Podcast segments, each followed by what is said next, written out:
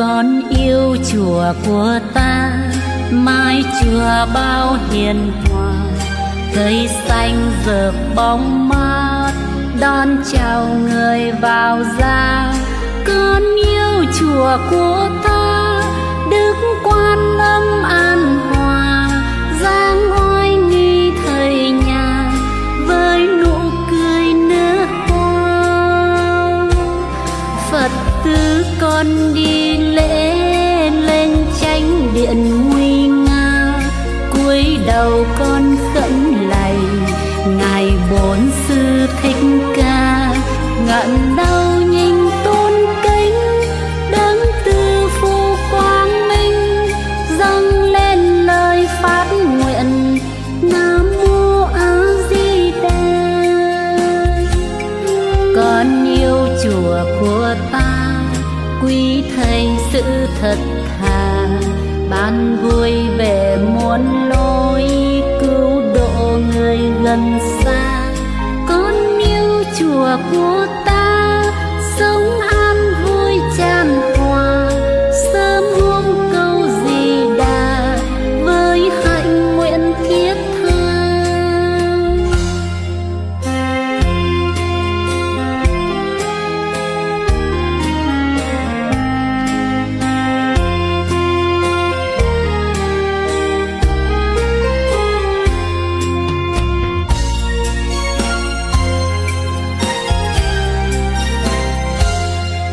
Con yêu chùa của ta, mái chùa bao hiền hòa, cây xanh rợp bóng mát, đón chào người vào ra.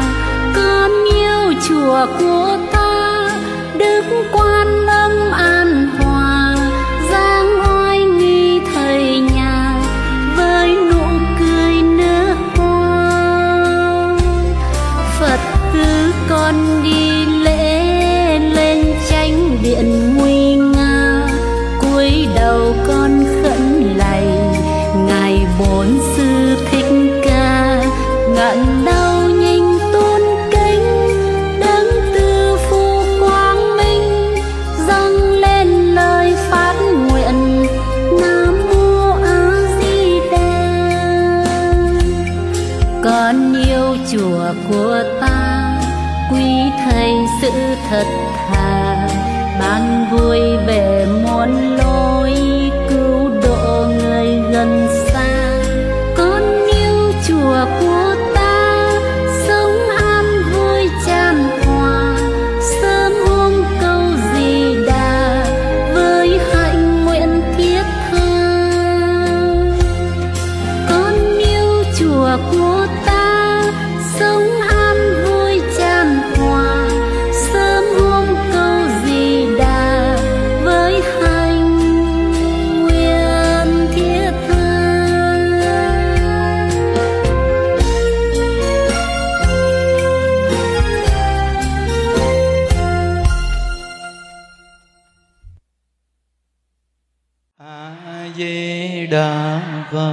A Di Đà Phật, A Di Đà Phật, A Di Đà Phật, A Di Đà Phật.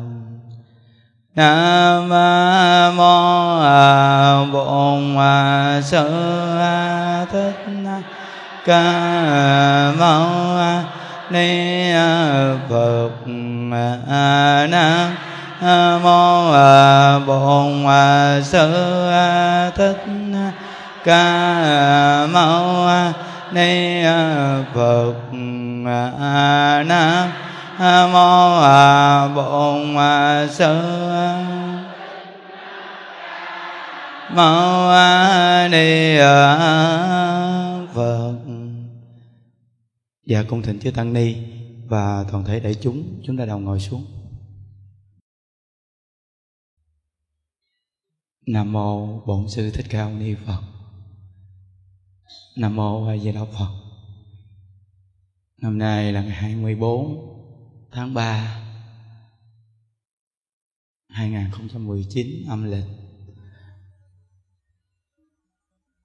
Chúng ta cộng tu ngày Chủ nhật và tiếp tục học tập đề tài việc lớn nhất của đời người là niệm Phật cầu sanh cực lạc. Học đến tập 4.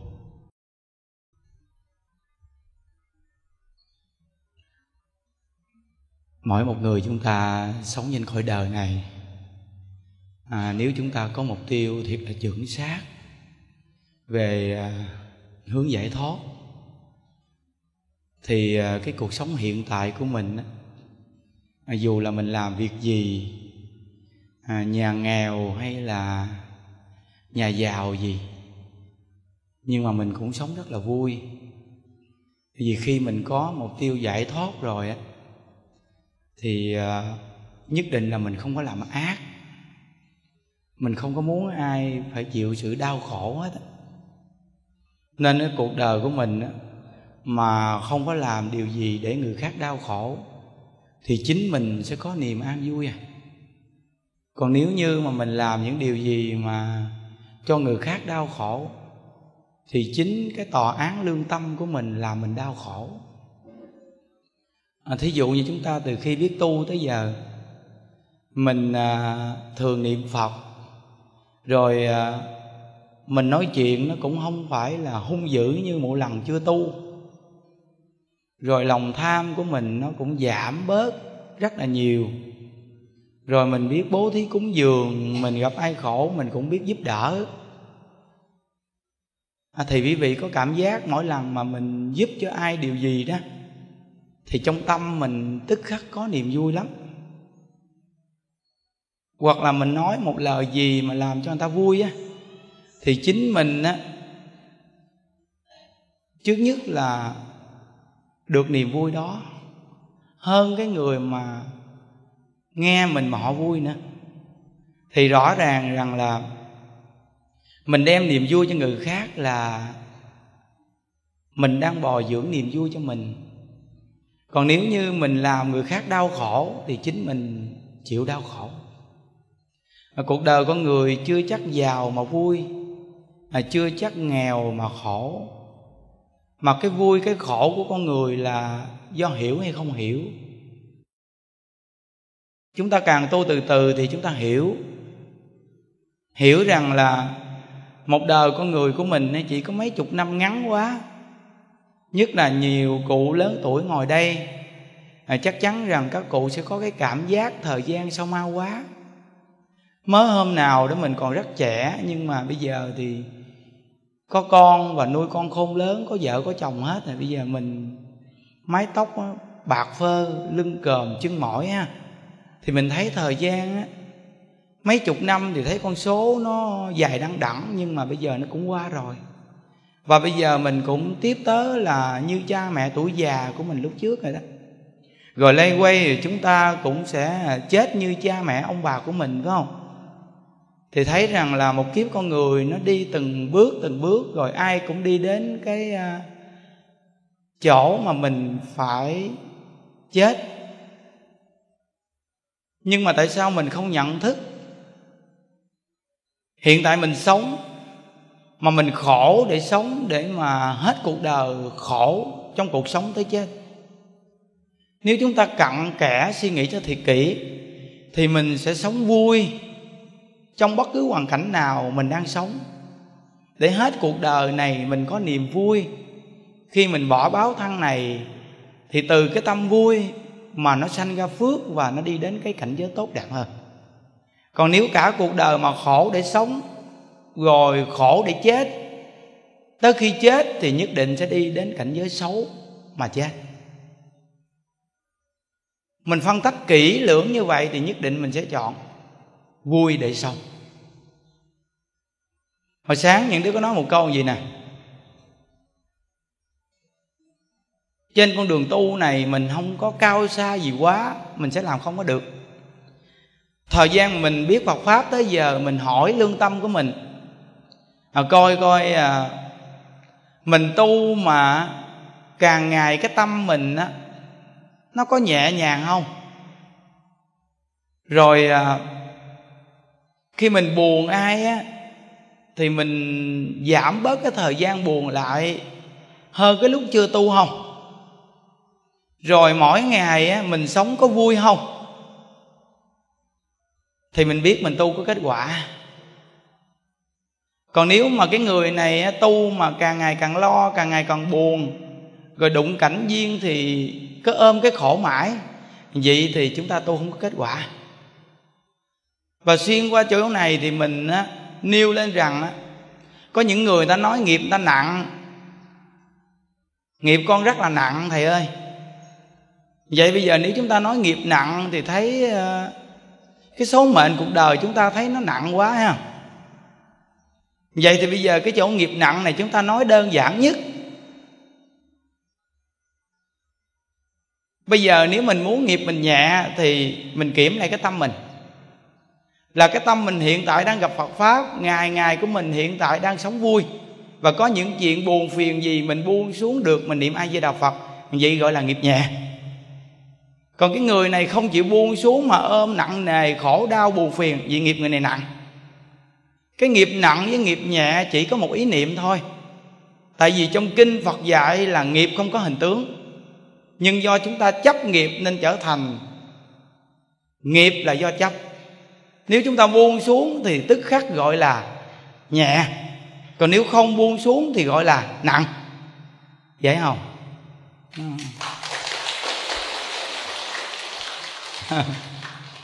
Thấy vậy đó mà nó cũng không đơn giản.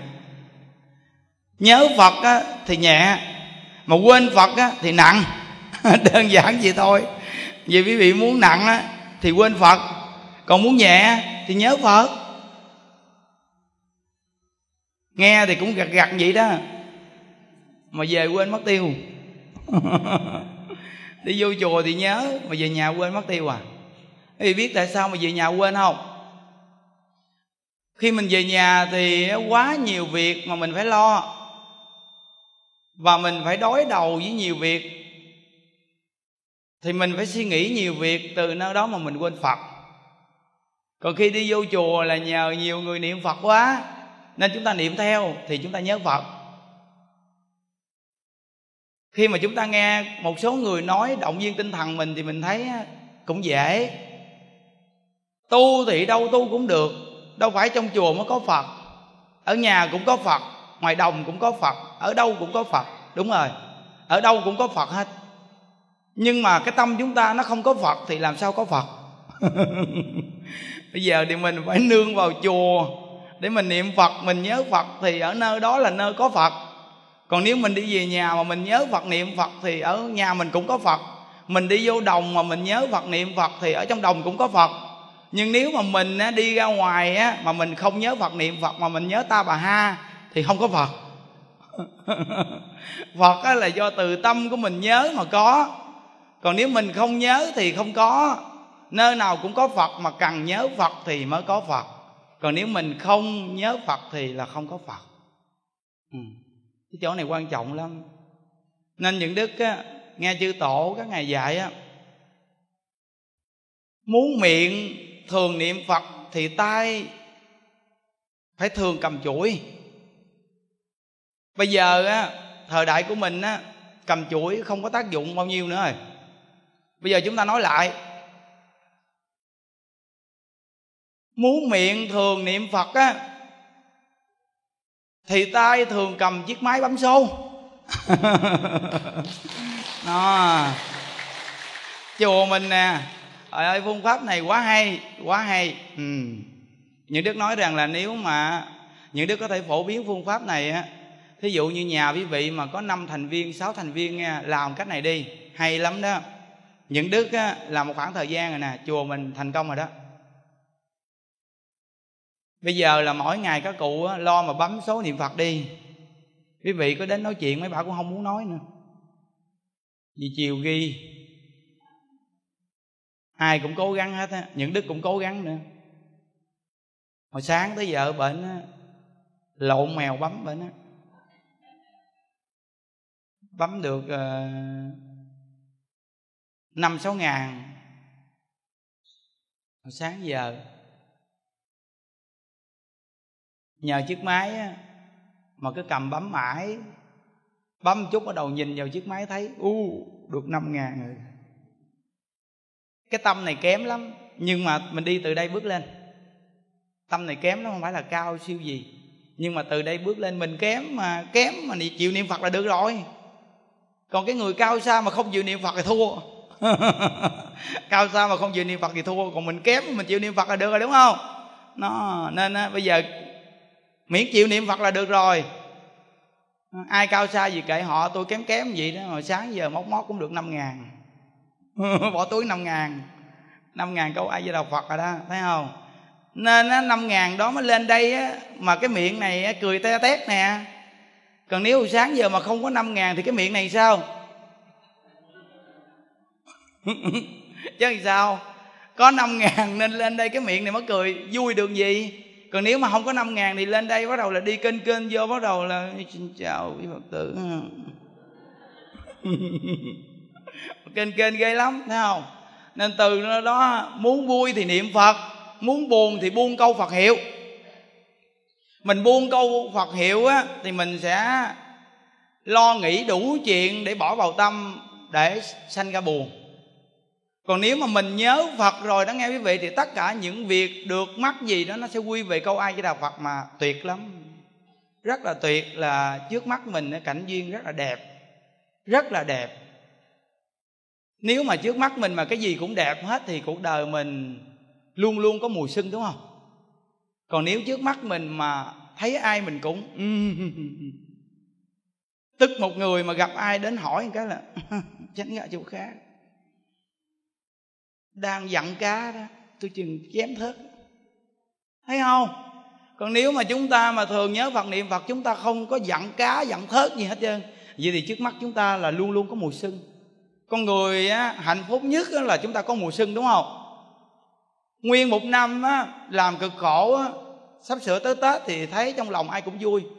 Không lẽ chúng ta cuộc đời sống một năm á, chỉ có mùi sưng được có một ngày Tết? Nếu mà chúng ta chịu niệm Phật á, là cuộc đời chúng ta ngày nào cũng có mùi sưng hết trơn á. Cái này là không phải nói giỡn chơi đâu nghe quý vị. Có cảm giác mùi sưng á mới nói á. Nếu mà không có cảm giác mùi sưng á, đố mà lên đây mà ngồi nói cho quý vị nghe được cái câu này đó. Quý vị Phật tử cố gắng niệm Phật đi, ngày nào cũng có mùi sưng ha. Thấy không? Nói có mạnh đâu.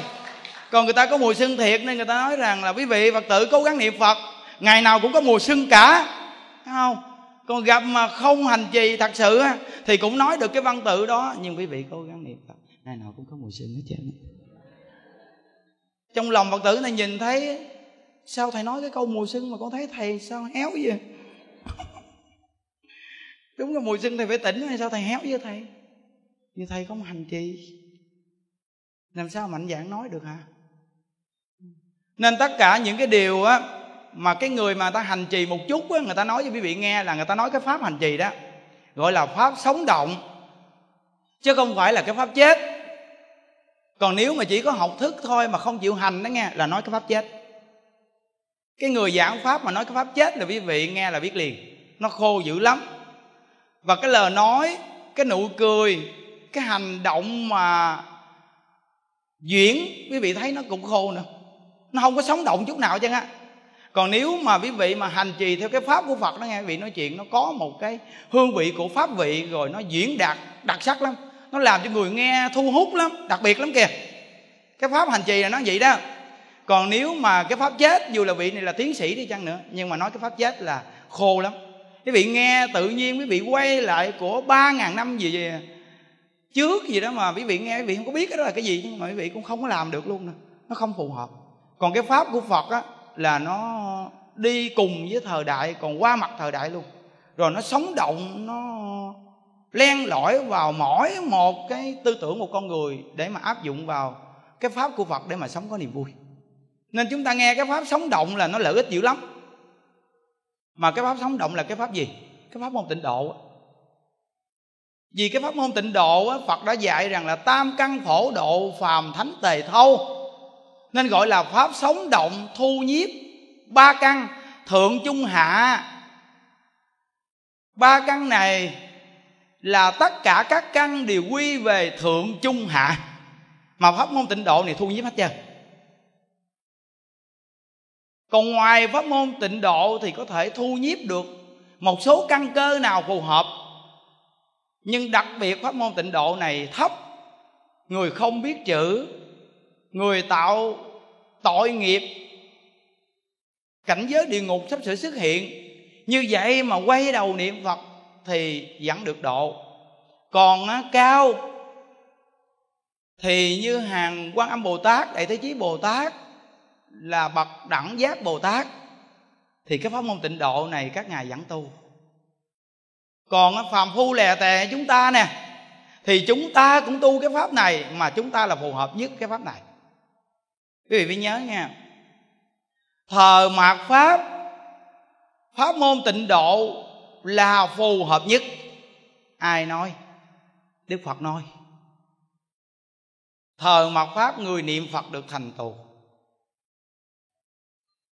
Thờ mạt pháp này, dù là một người này quý vị có giỏi cỡ nào đi chăng nữa, quý vị tu pháp khác cũng không thành tựu. Nếu quý vị mà tu pháp khác mà thành tựu thì có nghĩa lời của Đức Bổn Sư Thích Ca Mâu Ni nói là sai. Nhưng Đức Phật làm sao nói sai? Đức Phật thì không bao giờ nói sai. Đức Phật nói trong Kinh Đại Tập rằng là thờ mạt pháp tối ước người tu hành, nhưng không có một người nào được thành tựu, duy chỉ có những người nhất tâm kiên trì danh hiệu A Di Đà Phật suốt cuộc đời thì người này mới được giải thoát, là được giảng sanh. Đức Phật dạy đó, chứ không phải chúng ta tự ý nói đâu. Nên trong thờ mạt pháp này mà người mà không niệm Phật, quý vị có tu gắng cố gắng hay là siêng năng, hay là quý vị giỏi cỡ nào đi chăng nữa, thì quý vị chỉ gieo cái duyên đắc độ về sau thôi, chứ đời này không có cơ hội giải thoát đâu, không có cơ hội giải thoát một chút nào chứ. Nên những đức á, mình làm kẻ khờ, mình cứ niệm Phật hoài vậy đó, thì bây giờ chừng nào giải thoát không biết, nhưng mà hiện tại thấy nó vui, thấy mỗi ngày rất là vui là được rồi, đúng không? Gặp quý vị mà có cái nụ cười là ngon rồi, gặp mà có nụ cười là ngon rồi, đúng không? Chứ bây giờ mà gặp nhau mà vừa gặp mặt cái là thấy là không muốn ăn cơm rồi đó. Biết rằng là cơm của tổ đình hộ pháp nấu thức ăn đơn giản, cơm khô để trong hộp lâu, nhưng vậy đó mà những đức khi mà quý vị ăn cơm, những đức cho máy quay phim quay lại, những đức ngồi coi á, thì thấy quý vị ăn cơm ngon quá à. Ăn ngon, ăn chút mà còn đưa tay, biết rồi, biết cái gì, đem lại hộp nữa. Đặc biệt thiệt, nó nghĩa là cơm không ngon, thức ăn không ngon, mà nhờ cái tâm ngon. Nó thấy chưa, cái tâm ngon là tâm vui á, tâm vui thì ăn sẽ ngon. Còn cái tâm buồn ăn ngon không? Trời, có nhiều người á, người ta ở nhà biệt thự đó, tiền bạc địa vị người ta cao lắm đó, vậy mà người ta ở trong căn nhà biệt thự giống như giam hãm người ta trong đó vậy đó. Đồ ăn thức uống đồ đạc người ta đâu có thiếu đâu, như vậy mà người ta lấy nước mắt cho ăn cơm đó. Quý vị mà đem thức ăn ngon cỡ nào cho những người này ăn đi, có dinh dưỡng không? Không. Vì sao? Cái tâm buồn sao có dinh dưỡng. Còn chúng ta đó, nhờ có cái pháp vị chúng ta vui, vui nên á, mình ăn sao thấy cũng ngon chứ. Chùa này ăn gì đâu, đậu hũ chấm muối tiêu không. Chùa này cả ngày luôn á, những ngày thường phần nhiều là đậu hũ chấm muối tiêu, cái chấm suốt, chấm muối tiêu ăn với tiêu nghiệp luôn. Nghĩ đi, giết ở trong chùa mà người nào cũng lên ký chứ. Mấy ông thầy chùa mình ăn cái gì đậu hũ chấm muối tiêu thôi mà cái bụng ông bự to đùng luôn. Ăn cái gì đâu, nước ngọt chùa mình còn không uống nữa, cà phê Điền Tần uống được có lần à. Lần đây là lần tùy duyên lắm á, nên uống được lần được có nửa chén cà phê. Ai muốn uống cà phê chén đến tổ đình hộ pháp ngày thứ tư buổi sáng lúc 6 giờ. Quý vị đi đến quán cà phê nào là ly này ly kia ly nọ đó, không đi đến chùa hộ pháp là uống tự nhiên lắm, cái chén xanh, chén này có gớt cũng không bể nữa. Chế sẵn người nửa chén nó. Ai uống trước thì nghỉ trước, ai uống nhấp từ từ thì hương vị từ từ. Ngày thứ tư 6 giờ sáng nha. Nói đúng giờ dắt đàng hoàng, chứ để người ta đến buổi trưa không có cà phê người ta nói mình chết, đúng không? Mình đã nói thì mình phải nói cho nó thiệt. Nhưng mà muốn mà đi đến đây uống 50 người thì phải điện thoại báo trước. Chứ chùa người ta 300 người, người ta tính 300 người, người ta quậy cà phê 300 người à. Còn nếu quý vị mà đến 50 người đó thì trước ngày phải điện cho người ta để người ta chuẩn bị cà phê. Chuẩn bị cà phê, chuẩn bị nước đá rồi, chuẩn bị khoa sẵn hết, thấy không? Nó cà phê chén uống ngon lắm. Thì biết sao không? Tự nhiên, không phải là cà phê mà trong quán của mình cầm cái muỗng mà. Cái đầu diễn mà bao nhiêu người ta đang ngồi mà ai cũng ra vẻ đại gia, rồi ra vẻ sang trọng mà cầm cái ly. Xong cái màu mè thêm chút nữa, bỏ điếu thuốc vô cái miệng ở đâu.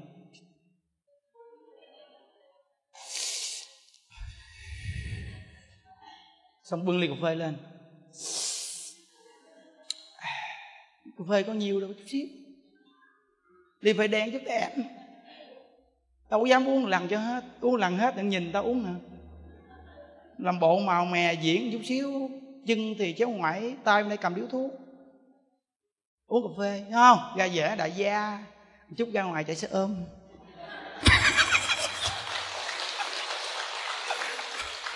Trời ơi.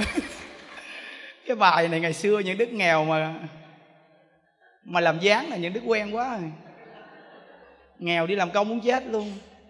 Vậy mà vô quán cà phê kiếm đâu vài tay mượn của người ta, mang vô kiếm cái quần tây cũ ủi lại, lấy chiếc áo sơ mi cũng ủi cho thẳng bỏ vô thùng, mượn cái mắt đen của ông mù.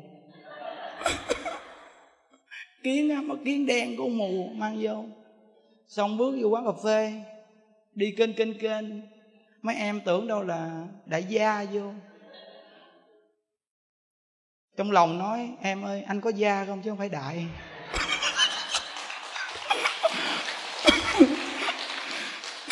Thấy không?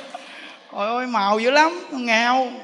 Bởi vì nó nghèo là chút đỉnh thôi là bắt đầu là ra dễ lắm. Còn giàu thật là không có vậy đâu. Những đức ngày xưa cái bài này là những đức nè. Ôi, mỗi lần mà đi về quê cái có nhiều tiền túi đâu. Ôi, nhưng mà về quê mà nếu mà có tiền được chừng 10 mấy triệu là hồi xưa cũng xài Tết dữ lắm, nghe không giỡn đó. Bắt đầu đi xe đò tới bến xe, bắt đầu xe ôm chạy đến nói em muốn chở anh khỏi, anh kêu taxi đi. Taxi chạy về ngay cái nhà mình, nhà lá sụp xịt. Nó thôi taxi đậu ngay cái nhà đúc đó đi. Đậu ngay nhà đi, tôi đi bộ lại nhà lá. Đi taxi mà ghé nhà lá thì kỳ quá, phải không? Kia taxi ngừng ngay cái nhà đúc, nhà to nhất ấy, bự đậu đó. Trả tiền xong còn 50.000 vo em luôn. Xong sang ghê. Xong đi bộ nửa cây số.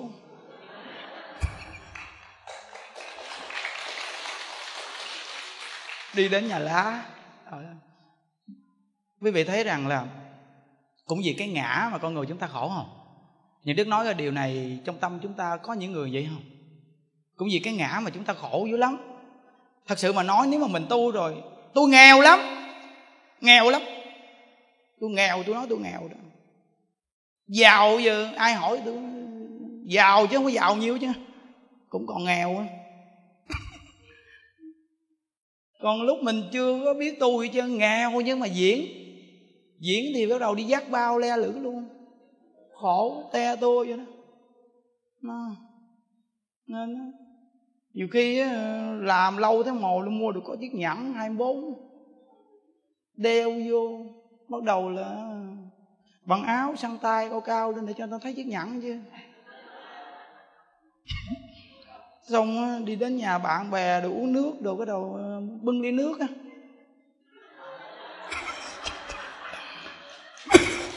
Tay uống từ từ, thấy gì chưa, nhẫn đó.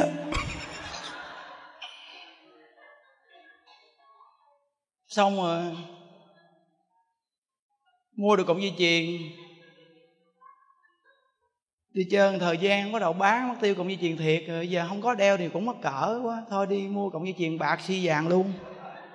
Qua quận 8 á, cái chỗ mà bán vàng giả si á, quá trời vàng 24 luôn. Mua cộng dây chuyền nhái nhái giống cộng dây chuyền mình đeo lúc trước về quê.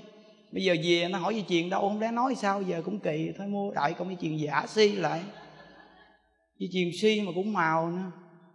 Đeo bắt đầu là mở cái nút áo ra cho thấy dây chuyền. Thấy chưa? Các vị thấy rằng là mình không biết tu rồi thì bao nhiêu cái khổ của cái ngã mạn kiêu ngạo này mà mình làm nô lệ cho nó. Và cả cuộc đời chúng ta làm nô lệ cho nó mà chúng ta khổ. Cũng vì cái danh mà bao nhiêu con người phải hư thân mắc nết. Cũng vì cái danh mà mình có thể làm những điều mà không phải để mà kiếm đồng tiền, để mà khai danh.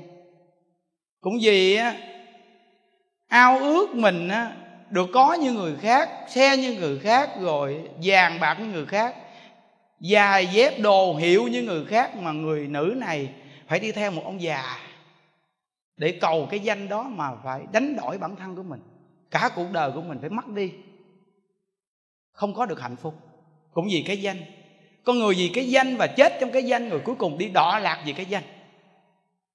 Bây giờ chúng ta biết tu rồi, tự nhiên cuộc đời của mình sống rất là bình dị, giản dị mà vui. Giản dị mà vui quý vị à, thật sự đó. Bây giờ sống giản dị mà mỗi ngày lo cho 300 người. Ngày xưa màu mè hình thức mà một mình lo chưa xong. Chọn con đường đi đi. Nên những thanh niên mà chúng ta mà nghe được những công đoạn này quý vị ơi, biết rằng là thời đại hôm nay con người ta đó phát triển về đồ đạc vật chất, nhưng mà cái đạo đức nếu mà quý vị mà luyện được á, nó không có thua cái người mà tranh đua về vật chất đâu.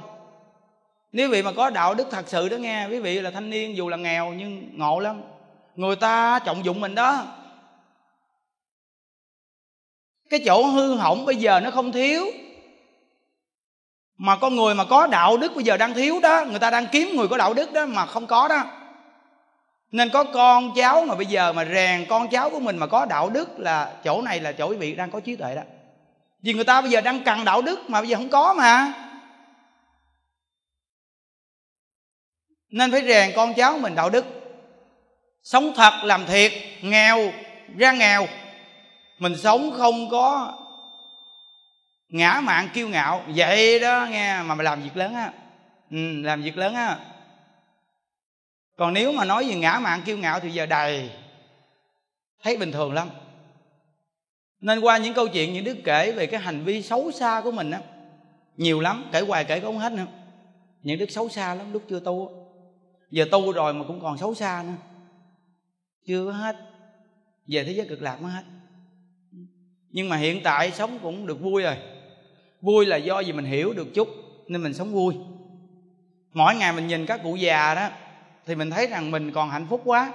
Vì giờ mình còn trẻ, mình chưa có già như các cụ. Bên cạnh những đức thì mấy trăm cụ già, mỗi ngày lụm cụm đi ăn cơm rồi lụm cụm đến chánh điện. Thì biết rằng cái chánh điện mình á, thời tiết ở đây nó cũng hầm. Mà các cụ một ngày, các cụ tu 4 thờ cũng đơn giản đó quý vị ơi. Lên đây 4 thờ á, gần 10 tiếng đồng hồ một ngày á, quý vị thấy vậy đó, không có đơn giản đâu đó. Quý vị có sức mạnh vô cùng nhưng mà chưa chắc quý vị lên đây mà quý vị tu 4 thờ trong đây mà quanh năm chưa chắc được á. Phải rèn lắm á. Nhưng mà các cụ được rèn luyện, bây giờ các cụ quen rồi. Tuổi già mà một ngày lễ Phật á, trung bình cũng gần 4 tiếng hồ. Một ngày lễ Phật 4 tiếng. Tụng kinh rồi ngồi niệm địa chung đồ luôn thì các cụ cũng gần 10 tiếng hồ một ngày. Thì quý vị biết rằng á, quý vị đi đến chùa bị cúng dường á, mà các cụ có được chén cơm, các cụ sống ở đây á, cũng xứng đáng quá rồi. Tại vì các cụ một ngày các cụ lên tu 4 thờ mà. Rồi các ông thầy trong chùa mình á, thì quý vị nhìn cái vườn hoa chùa mình đi, cái vườn cây chùa mình đi. Vậy mà trong chùa mình chỉ có 7 ông thầy thôi. Rồi khoảng 11, 12 người cư sĩ thôi. Những ngày Chủ nhật này quý vị đến Cộng tu, quý vị thấy mấy chú trẻ chùa mình với quý thầy đi vác mền, vác gói buổi trưa đó, đi vác chiếu, đồ trải chiếu cho quý vị để mà buổi trưa ở lại ngủ để mà chiều tu á. Mấy ông thầy, mấy ông làm với mấy chú cư sĩ mà gọt tóc sát sát đầu, thì trách nhiệm đó là của quý thầy, quý chú, những đức đặc trách. Còn 20 mấy cô trẻ, các cô với bếp giờ này đang lụi cụi dưới, nào là làm cái này làm cái kia đồ dưới để chuẩn bị cơm nước, rồi pha hộp é hay là cái này cái kia vậy đó. Rồi khi mình tu xong mình xuống dưới mình cũng có một miếng mình dùng để mà lót dạ. Khi bị đến tổ đình hộ pháp này á, thì cũng như là một căn nhà chung vậy đó. Đến đây giàu nghèo gì cũng là giống hệt nhau hết trơn á. Ai cúng dường hay không cúng dường gì thì chùa này cũng không có biết, chỉ có Phật biết thôi à. Tại vì vị cúng là vị bỏ thùng tam bảo, không có ai mà ngồi đó tiếp với vị hoặc là cúng xong ghi chép gì không có. Và chùa mình cũng không có ghi cầu an cầu siêu gì cho ai hết trơn á. Vì những đức tin vào nhân quả, khi vị cúng thì cái tâm quý vị sao thì siêu vậy. Chúng ta muốn cầu siêu cho ông bà cha mẹ mình thì cái tâm mình phải siêu. Siêu là sao thầy? Là lúc trước mình tham sân si nặng, bây giờ mình tu rồi cái tâm mình tham sân si giảm. Vậy là mình siêu thì mình cầu siêu cho người thân mình được. Còn nếu như bây giờ mà mình tu mình muốn cầu siêu cho người thân mình mà cái tâm của mình nó quá nặng vì tham sân si, vậy làm sao mình cầu siêu cho người thân mình được? Cái chỗ này là cái chỗ xác thực đó nghe quý vị. Tại vì quý vị có thể nghe những cái điều mà phương tiện, nhưng mà bây giờ chúng ta đi đến đây nên nói xác thực đi, để làm xác thực. Buông xuống toàn bộ những cái tâm dính mắc luôn để mà mình tu cho nó có kết quả. Hồi sáng nhân đức có nói một câu rằng, thí dụ như trong gia đình mình có một người mắc, chỗ mà mình cầu siêu cho họ lợi ích là khi người mắc cũng đã mắc rồi. Chúng ta nhìn người thân mình mắc mà chúng ta răn nhắc mình, cũng như là quán tổ dạy, hôm nay thấy người mắc lòng ta thấy bùi ngùi, đời người ai cũng chết, ngày mai đến ta thôi.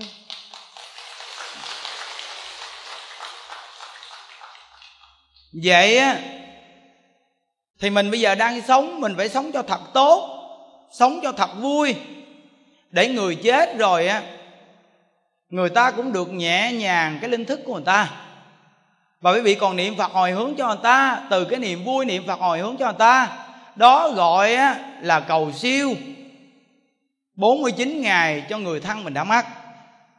Còn nếu như bây giờ người thân mình mắc mà quý vị mỗi ngày á, cứ khóc lóc kêu gào rồi buồn rầu rĩ, nếu họ trong 49 ngày mà họ chưa siêu đó, thì họ thấy cái tình cảnh vợ chồng hoặc con cháu mà buồn khổ như vậy thì cái linh thức của họ cũng không có vui, thì họ bị trầm luân, hiểu không? Chúng ta đó phải chấp nhận cái điều ra đi đó, rồi mình phải niệm Phật để hồi hướng cho người ta. Vậy thì mới gọi là thương người thân và giúp cho người thân đi đến cảnh giới tốt đẹp, được siêu thoát. Chỗ này đơn giản và dễ hiểu vô cùng, rất là dễ hiểu. Còn cái chuyện mà rầu rĩ khóc lóc không có lợi ích đâu. Hồi sáng những đức diễn có mấy đoạn đó.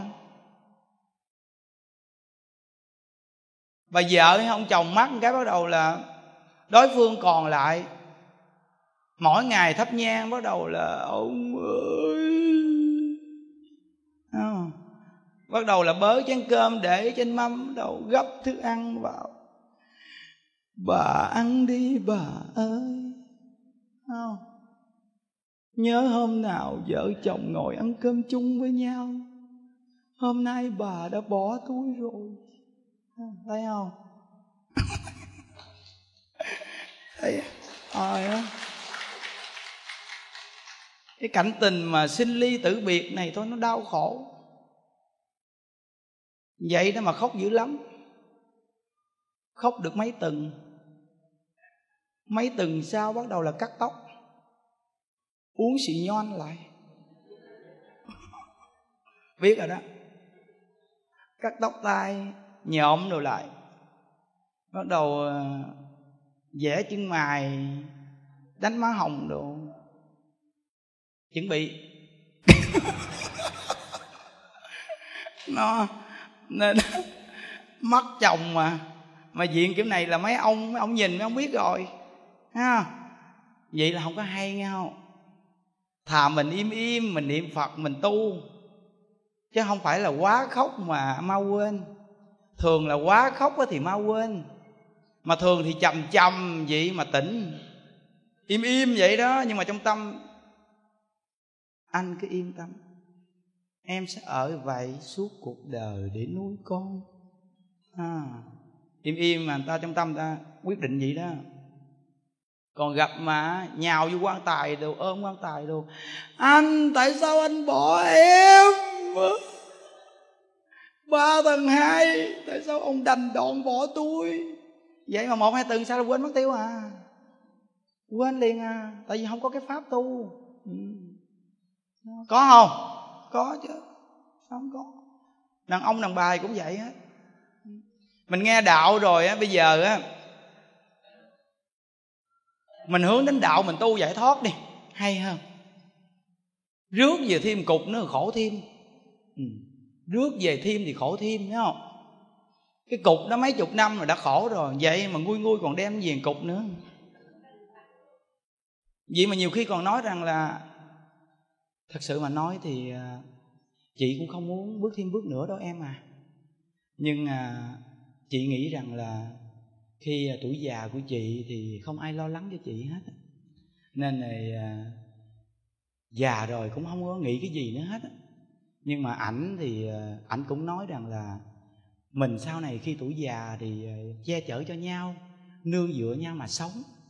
Nên là chị nghe vậy thì chị thấy cũng đúng. Thì bây giờ tuổi già kết bạn nhau để lo cho nhau thôi em à, chứ cũng không phải nghĩ cái gì mà bước thêm bước nữa đâu em. Nói thì cũng hay lắm à. Thật sự mà nói trong tâm tự hiểu đi có thật lòng hay không. Một mình đi cho khỏe, nó tự tại hơn. Đem về làm chi cho người ta trói buộc mình, hiểu không? Mà còn mang tiếng mang tai con cái mắc cỡ nữa. Thật sự mà nói nó không hay.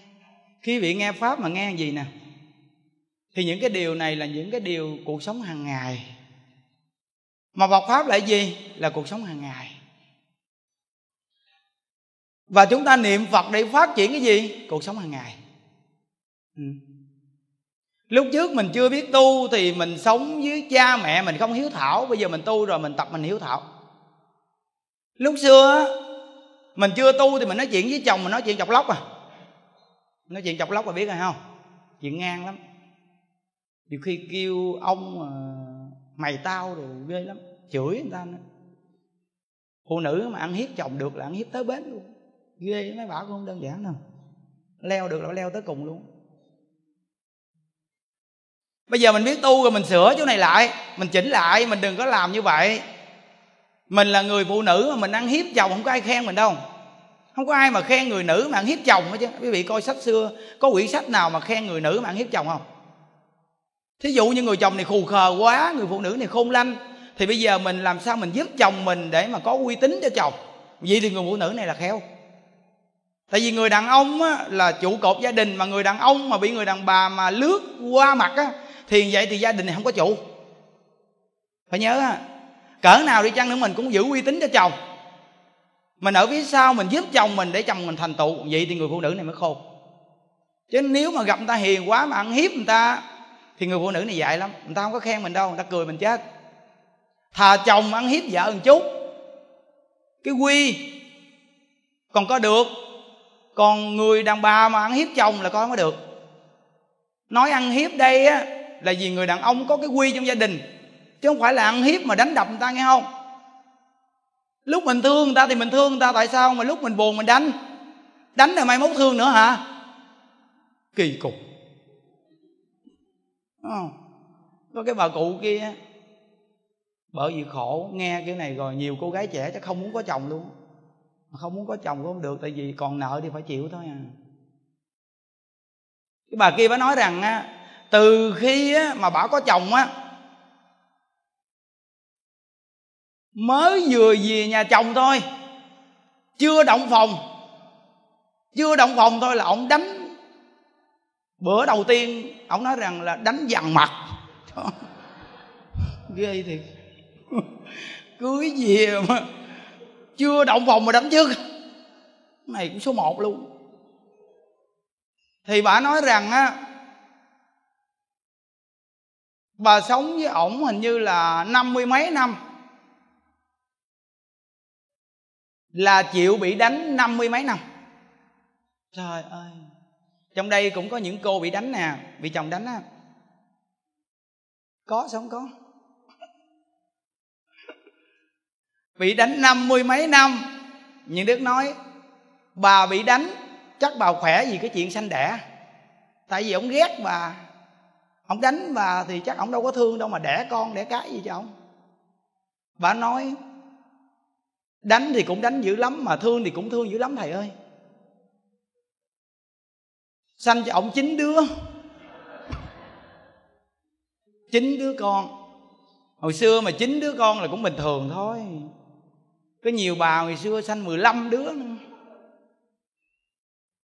Cũng như xui gia với nhà những Đức á, 15 đứa con. Nên ngày xưa người ta nói á, con càng nhiều càng tốt, trời sanh voi sanh cỏ à. Còn bây giờ á, nhiều đi, cỏ bây giờ nó bị diệt sạch nhách, chứ voi cũng đói luôn. Giờ có 1-2 đứa thôi mà nuôi cũng le lử luôn, nuôi chưa xong, đúng không? Ngày xưa người ta 10 mấy đứa con vậy đó, mà con người ta khỏe lắm, nít hồi xưa khỏe lắm, phải như nít bây giờ đâu.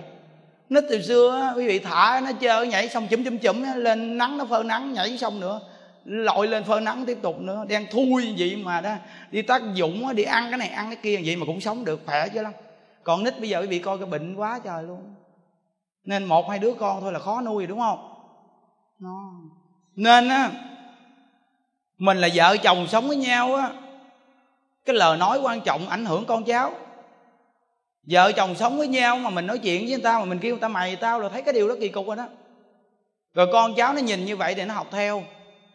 Con cháu của mình hư là do cái tấm gương của mình làm ông làm bà làm cha mẹ người ta mà mình không được tốt, thì con cháu nó học theo chứ làm sao.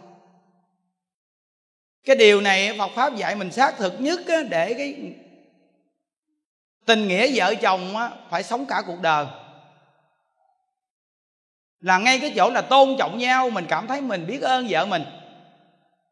Bà sanh cho mình mấy đứa con bà cực quá, rồi mình biết ơn chồng mình, ổng đi lam lũ cực khổ kiếm chác đem về nhà lo cho gia đình cuộc sống. Hai bên đều cảm ơn với nhau thì nhất định là sống hạnh phúc. Chứ không có bên nào mà nói rằng là tôi cực hơn bà hay bà cực hơn tôi, không có nói vậy. Mỗi người đều có cái cực hết á. Ông nói bà tối ngày biết ở nhà giữ con không có làm được cái gì đâu, thì bắt đầu là bà nói ông á, vậy thì ông thử ở nhà ông giữ con, ông cho nó bú một bữa đi rồi ông biết. Thì bây giờ mỗi người á nó đều có cái khó cái khổ hết trơn á. Mình làm chồng mình đi làm về mình đừng có ngồi đó mình nói bà gót tôi đi nước kìa, mệt chết, làm đi cà phê đem qua đây. Giống như ra vẻ mình là chủ gia đình làm cực quá đi về ra vẻ nghinh vậy, kỳ cục vậy phải không? Mình á, là người chồng khéo là gì nè, khi mình đi làm về vợ mình đang nấu ăn đồ trong bếp lu bu con cái vậy, mình thấy cái việc gì mình làm được mình làm. Rồi mình á, thấy á, cái bếp lửa mà không ai chụm, mình bước vô mình chụm bếp lửa liền vậy đó. Người đàn ông như vậy mới là người đàn ông đặc biệt, chuyện ngoài cũng làm được mà chuyện trong cũng làm được luôn, cái gì đến với mình đều được hết trơn á. Rồi giáo dục quá, gia đình cũng được luôn nữa. Vì người đàn ông này mới là người đàn ông đặc sắc. Thì quý vị ở đây quý vị nghĩ rằng là những đức này đi lên trên đây cũng được, đúng không? Và giải quyết chuyện 300 người này cũng được. Mỗi ngày những đức làm gì? Nấu ăn đó, rửa chén á, chứ làm gì? Đừng có nói rằng là đàn ông mà mình không làm mấy chuyện đó. Mình phải làm. Làm để mình hiểu cái khổ của người đàn bà. Mình không làm mình tưởng đâu là cái chuyện đó đơn giản lắm, đúng không? Nên đây có một số ông đàn ông nè, rồi cái đoạn này nói chuyện á, nó cũng có thu âm lại, thu hình lại, nhiều người ta coi được chứ. Đây là cuộc sống hàng ngày xác thực nhất á. Một câu A Di Đà Phật này niệm, và việc lớn nhất của đời người là niệm Phật cầu sanh cực lạc. Đây là giữ mục tiêu cho chuẩn. Mục tiêu này luôn luôn giữ cho thiệt chuẩn con đường này, hiểu không? Đây là mục tiêu chuẩn nha. Vậy thì cái cuộc sống hiện tại đều phải sống nghiêm túc đàng hoàng, có trách nhiệm. Nhưng mà mục tiêu của mình là cặn tử nghiệp của mình, là tôi có mục tiêu là niệm Phật cầu sanh Cực Lạc. Đó, mục tiêu niệm Phật cầu sanh Cực Lạc này đừng bao giờ mà chúng ta bỏ. Đừng có bỏ, bỏ là chúng ta sẽ lạc lối đó. Nhớ nghe không? Tất cả những người nào mà nghe công đoạn này bị nhớ là những đức nói hồi nãy giờ bao nhiêu là cái phương tiện, và những đức quy về cái chỗ là việc lớn nhất của đời người là niệm Phật cầu sanh Cực Lạc. Vì chúng ta cả cuộc đời ở đây phải có cái chỗ quy về. Mà trong lục đạo luân hồi này, quý vị quy về cõi trời cõi người, nó không có thù thắng. Trong kinh Phật dạy á, chúng ta cõi người này thì giống như á, là chúng ta là đến để mà nghỉ trọ ngắn hạn.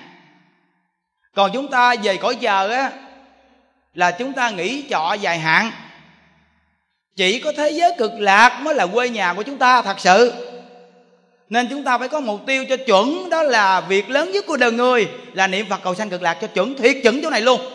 Khi chỗ này thiệt chuẩn rồi đó nghe, thì tất cả cái cuộc sống hiện tại chúng ta dù gặp tai ương hay gặp bất cứ một việc gì, sự cố đến với mình, nhưng mình không bao giờ sợ. Vì sao?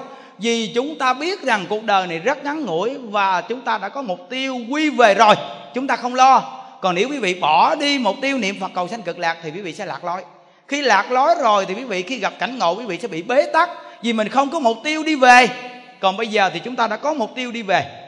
Khi có mục tiêu đi về này cho chuẩn rồi đó nghe, thì bất cứ một cái kiếp nạn gì đến với chúng ta, chúng ta cũng sẽ niệm Phật để cầu sanh Cực Lạc. Vì sao? Vì mục tiêu của tôi là cầu sanh Cực Lạc mà cái người mà có mục tiêu niệm Phật cầu sanh Cực Lạc đó, ông chồng mình đi có vợ bé mình sẽ không khổ. Tôi không phải là đặt mục tiêu vào ông, mà mục tiêu của tôi là niệm Phật cầu sanh Cực Lạc mà. Bây giờ mà ông chung thủy thì đó là cái phước phần của tôi, và ông làm tấm gương của người làm cha cho đàng hoàng đối với con cái. Còn bây giờ ông không phải như vậy, là ông tự lấy đất lấy bùn mà chay vào mặt ông, thì đó là cái chuyện của ông, tự ông làm ông xấu hổ ha. Cái chỗ này quan trọng lắm đó. Còn nếu mình mà lạc đi mục tiêu niệm Phật cầu sanh Cực Lạc thì quý vị ngớ liền, và quý vị khổ vô cùng luôn. Khổ là nguyên một khoảng thời gian chung chăn sẽ gói. Ông thương mình như vậy, bây giờ ông đem cái tình thương dành cho mình, ông chia cho người khác rồi. Cái tâm này nè, nó dằn vặt mình, nó khổ vô cùng luôn. Cái người đàn bà mà ghen là ngay cái chỗ là do gì mình nhớ đến cái lúc mà ăn ái, ông chồng ông thương mình vậy mà bây giờ á, ông đối xử với mình tệ như vậy đó. Mình càng nhớ tới cái tình cảm mà ông dành cho người khác thì mình đau khổ cực điểm cao thôi. Đau khổ cực điểm lên là ngay chỗ gì? Ghen. Ghen là cái gì? Ghen là hẹp hòi ích kỷ. Hiểu không? Ghen tuông là hẹp hòi ích kỷ. Nên mình làm cho mình khổ, và làm cho mình ăn không ngon ngủ không yên, nằm ở nhà mà chằn chọc, rồi lăn tới lộn lui, rồi khóc lóc kêu gào. Bắt đầu từ từ thì mặt sa sút, ốm ho gầy mòn,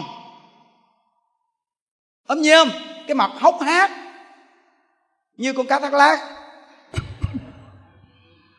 Trời ơi, nó khổ rồi. Cái gì nó khổ gì? Cái bệnh ghen, mà cái bệnh mà nghi ngờ này thôi chết được luôn đó. Một là ghen, hai là nghi. Thấy ông chồng của mình, ổng cũng bảnh trai, lời nói cũng ngọt dịu, ổng nói là mình nghe mình thương liền à. Tự nhiên bây giờ mình sợ ổng đi ra ngoài ổng nói người ta nghe người ta thương sao. Nên ổng mà đi đâu mà một ngày ổng chưa về, bắt đầu là mình bấm điện thoại mình điện anh đang ở đâu à, hoặc là bấm điện thoại lên bắt đầu để lỗ tai coi cái ổng đang ở chỗ nào, nó có phải chỗ làm việc hay không, hay là cái chỗ quán nhạc gì đấy, thấy không? Cái đó gọi là cái tâm ghen tuông, rồi nó làm cho mình đau khổ. Mà cái tâm đau khổ này là do ngay chỗ nào? Quên Phật. Nó quy về, thấy chưa? Quên Phật. Quên Phật và chúng ta quy về ông chồng. Quy về ông chồng rồi cuối cùng mình phải bị đau khổ vì ông chồng. Còn nếu chúng ta quy về thế giới Cực Lạc thì không bị cái tác hại của ông chồng làm mình khổ. Mà suy nghĩ kỹ đi, cái người mà bị ông chồng bà vợ làm tác hại mà mình khổ là do gì? Mình không quy về thế giới Cực Lạc. Mình có niệm Phật mà thật sự trong tâm mình không có cầu sanh Cực Lạc, chỉ có miệng chơi chơi niệm vậy thôi à. Đi chỗ này đi chỗ kia niệm vậy đó, chứ thật sự là không có tâm. Bây giờ quý vị nghe rõ ràng là việc lớn nhất của đời người là niệm Phật cầu sanh Cực Lạc là tiêu chuẩn. Đặt tiêu chuẩn đi. Khi đặt tiêu chuẩn chỗ này đó nghe, thì cả cuộc đời này quý vị sống quý vị rất bình yên. Bình yên vô cùng luôn, không có khổ chút nào chứ. Những đức 38 tuổi nè, bây giờ mục tiêu những đức đặt là cái gì? Đó, niệm Phật cầu sanh cực lạc. Hình như những đức không có cầu cái danh, không có cầu đồng tiền ở thế gian này. Nên cách nay 3 ngày những đức có nói một câu này nè. Những đức nói với mấy anh em trong chùa, những đức nói gì nè: anh em nhớ, mình không có cầu danh, không có cầu tiền thì mình không có bị dính chỗ đó. Thí dụ như bây giờ chùa mình về đi, mai mốt tự nhiên là những đức gặp một sự cố gì đó, bắt đầu là người ta nói rằng là những đức cái gì không phải đó, rồi người ta tung lên mạng tứ tung trên chân á, thì lúc đó mình đã không cầu danh mà mục tiêu của mình là niệm Phật cầu sanh cực lạc mà, vậy thôi mình im luôn. Rồi mấy anh em hỏi lại, bây giờ nếu mình không nói gì thì Phật tử ta mất tín tâm, ta nghĩ về chùa hết rồi sao? Những đức nói người ta nghĩ về chùa hết, mình lo tiếp tục niệm Phật. Mình niệm Phật một thời gian sau này, đến cái lúc nào đó thì tự nhiên người ta sẽ quy lại à. Tin không? Không tin thì thôi.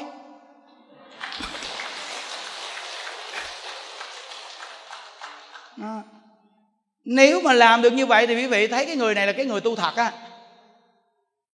Tại vì mình gặp cảnh ngộ mà mình chịu trả cho nó xong, hiểu không? Chịu trả cho nó xong đi. Phải thường nhắc nhở cái gì nè, chứ mai mốt gặp rồi bắt đầu là đấu với người ta đó. Bây giờ hàng lắm không có dám đụng mặt đâu, đều là chơi qua trung gian không à. Rất là hàng. Không phải người xưa đâu, người xưa là đặc biệt lắm. Muốn dẹp người đó là đến thẳng luôn, mặt cùng mặt. Còn bây giờ là chúng ta rất hàng, chơi qua trung gian thôi. Từ nơi đó mà mình mà quyết tâm có mục tiêu cầu sanh cực lạc rồi thì anh trung gian là tự trung gian bắn anh luôn. Tại vì sao? Anh bắn qua mình mà mình không trả lại thì tự cái cú bắn đó anh sẽ tự trúng anh à. Quý vị phải nhớ được chỗ này rồi thì cuộc đời của mình đó, khi bị người nói xấu quý vị sẽ tự nhiên A Di Đà Phật, tự nhiên A Di Đà Phật liền. Và sống rất là vui. Thật sự mà nói thì mình cũng không có muốn giành giật cái gì với ai cái gì, nên mình quanh năm ở trong chùa không. Quý vị coi những đức á, 1 năm chờ quý vị về chùa này có từng chủ nhật nào mà không có cái mặt này đây không? À, có không? Trời ơi, quý vị thấy rằng những đức là không có giá thì cần gì mà chúng ta năng, hiểu không? Đã không có cái giá gì hết trơn thì thôi, không có cái gì để năng mà cũng không có cái gì để hạ. Thì thấy rằng là mình nhẹ sờn luôn, không có cái giá trị gì hết trơn á. Cái giá trị của những đức á, là do những đức gặp được Phật A Di Đà, niệm A Di Đà Phật và tin pháp môn tịnh độ này ha. Đây là cái giá trị. Còn dưới những đức á, là những đức thấy rằng là mình là con người hư hỏng, mình không có một cái giá trị gì bản thân mình hết trơn á. Chỉ có may thay là mình tin được Phật pháp thôi. Thì bây giờ quý vị là qua trung gian là nghe những đức nói chuyện là quý vị tin Phật á. Còn những đức thì không có cái giá trị gì mà phải nâng lên hay hạ xuống hết á. Nên quý vị thấy những đức nói chuyện không? Cái mặt này rồi nào là khí khô, rồi nào là cái thứ gì đâu không à. Đó. Vì sao? Vì mình đã không có giá thì mai mốt cũng không có ai mà đụng tới mình chi. Người ta đụng là người ta đụng người có giá. Còn nếu đụng người mà không có giá đó thì quý vị sẽ tự gãy cái giá của quý vị. Chứ sao? Thì công nhận không? Nó bây giờ những đức như là cục sắt vậy đó. Ai mà đi cầm dao, cầm kéo chém như cục sắt làm chi cho nó bị mẹ. Khi mà người ta nghe những đức nói là người ta lắc đầu luôn, người ta chạy mất dép luôn, không có ai mà đi đụng tới những đức làm chi. Vì cái tên này mà đụng với nó là chết. Vì sao? Nó ngang ngược quá trời luôn vậy đó. Nó không có biết cái gì đâu, thôi đừng có đụng tới nó. Mình mà tu thiệt là lâu năm mà mình đến mình nói nó cái này cái kia, nó hỏi ông là ai đến đây, trời chắc mình chạy mất dép luôn quá. Gì tôi kêu tôi bằng cái gì, bằng ông hả? Biết tôi là ai không? Tôi là thượng tọa đó. Tôi không biết thượng tọa là cái gì chứ nha. Chạy mất dép luôn. Vì tôi không biết. Tôi biết niệm A Di Đà Phật. Thượng gì đi chăng nữa đến đây cũng niệm A Di Đà Phật. Và chúng ta phải đến với nhau về tình người. Vì tình người sẽ dễ nói chuyện hơn. Còn nếu không nói về tình người mà nói về đấu đá thì đi chỗ khác chơi, không? thời cuộc tôi vẫn còn, bình yên tôi sống tôi tu vậy, để tôi giữ cái mức vậy đó. Những đức là vậy đó. Nên những đức tu khỏe lắm. Tuy nói là nói như vậy, nhưng cái đạo con người, chúng ta đến với con người nó quan trọng quý vị à. Chứ nói làm chi cái chuyện cao xa nữa. Dù tu 50-70 năm đi chăng nữa, nhưng mà nói về cái chuyện mà chúng ta không làm lợi ích gì cho con người hết trơn, vậy thì Phật Pháp có gì là lợi ích. Bây giờ những đức thấy Phật Pháp có lợi ích là ngay chỗ này. Lúc những đức chưa tu thì một mình những đức lo những đức cũng chưa xong nữa, mà những đức á, còn làm nhiều điều mà ảnh hưởng đến người khác nữa. Bây giờ những đức thấy Phật Pháp lợi ích là ngay chỗ này. Là bây giờ mình tu rồi tự nhiên mình lại phát tâm lo cho mấy trăm bà già, thì những đức nói Phật Pháp lợi ích. Đó, Phật Pháp lợi ích là ngay cái chỗ từ một kẻ ích kỷ như những đức mà bây giờ lại phát tâm nuôi người già. Ngộ ghê không? Cái này là từ đâu ra vậy?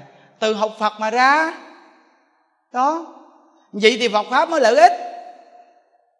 Còn nếu như mà ông học 5-10 năm rồi mà ông không có làm chuyện gì lợi ích cho mọi người hết, vậy thì Phật Pháp không lẽ chỉ có lợi ích cho ông thôi hả? Vậy thì Phật Pháp đâu hay ho vậy đâu. Đó, nếu mà chúng ta không đủ duyên làm cái gì hết thì chúng ta phải diễn một cái hình ảnh gì để cho nó đẹp trong Phật Pháp, hiểu không? Bây giờ mình không có đủ duyên làm việc gì cho công chúng hết trơn, thì mình phải diễn một cái nhân duyên gì đối với công chúng, đối với xã hội để ta thấy rằng Phật Pháp là tốt. Mình phải diễn. Thí dụ như cái pháp môn tịnh độ này thù thắng, bây giờ mình phải diễn mình lão thật niệm Phật để cho nhiều người ta nhìn mình niệm Phật, ta niệm theo. Hồi tối những đức tặng cho các cháu nhỏ mỗi bé một chiếc máy niệm Phật nhỏ nhỏ đó. Ôi nghĩ là hay thiệt. Đúng là học theo chư tổ. Có một vị tổ sư đi đến cái nơi đó hành đạo quý vị. Đầu tiên ông dạy cho nít niệm Phật, ông cho tiền. Vậy mà sau này là ông phát tán rộng cái khu đó niệm Phật hết luôn. Bây giờ những đức đủ cái duyên, cái lớp học của mình đó quý vị, đông em nhỏ lắm. Bây giờ các em về chùa mình viết quen hết rồi, tặng cho cái máy bấm số đó. Những đức kêu lên đây, con đứng đây nè, con niệm Phật cho các bạn nghe coi con niệm sao. Quý vị biết đó, hay lắm, nhỏ xíu thôi. Vì mà cầm cái máy, A Di Đà Phật, A Di Đà Phật, A Di Đà Phật, A Di Đà Phật, A Di Đà Phật. Những đức hỏi, ồ sao con biết niệm vậy? Con thấy thầy niệm. Không, thì thấy rõ ràng đó. Hồi tối 500 em nhỏ tặng cho 500 chiếc máy. Em nào cũng cái lúc phóng sanh mà cầm A Di Đà Phật, A Di Đà Phật, A Di Đà Phật, A Di Đà Phật. Biết chi chưa? Thứ bảy tuần tới ghi, cố gắng niệm để thứ bảy tuần tới những đức bố trí cho anh em xuất gia đó, để nguyên một cái bàn dài. Bắt đầu là các cháu nguyên một tuần ở nhà bấm đi, tới từng đem đến đây bắt đầu là quý thầy ghi vô sổ. Để chi biết không? Động viên tinh thần. Động viên tinh thần. Nít mà, nó ham được gì. Rồi mình mới chọn ra 2-3 cháu mà niệm nhiều nhất, cái mình mới nêu tên lên để cho các cháu khác nó hưng khởi. Đó, nên tiếp tục niệm Phật là ảnh hưởng các cháu nhỏ nè. Bắt đầu là niệm kịch liệt ở nhà đó. Hay quá. Nên chúng ta chuyên sâu niệm Phật, hướng dẫn tiện lợi mà có lợi ích lớn. Lợi ích rất là lớn. Hồi nãy có một cháu nhỏ, bởi vì quý vị mà có con cháu, mình tập cho con cháu mình gì nó giá trị còn lớn hơn là quý vị để của cải lại cho con cháu nữa quý vị à. Cái cháu nhỏ này á, ở nhà đi học á, mua một con heo bỏ ống. Bỏ ống biết hồi nào tới giờ đó, mà được 5 triệu. Đem đến chùa cúng dường để làm tượng Phật.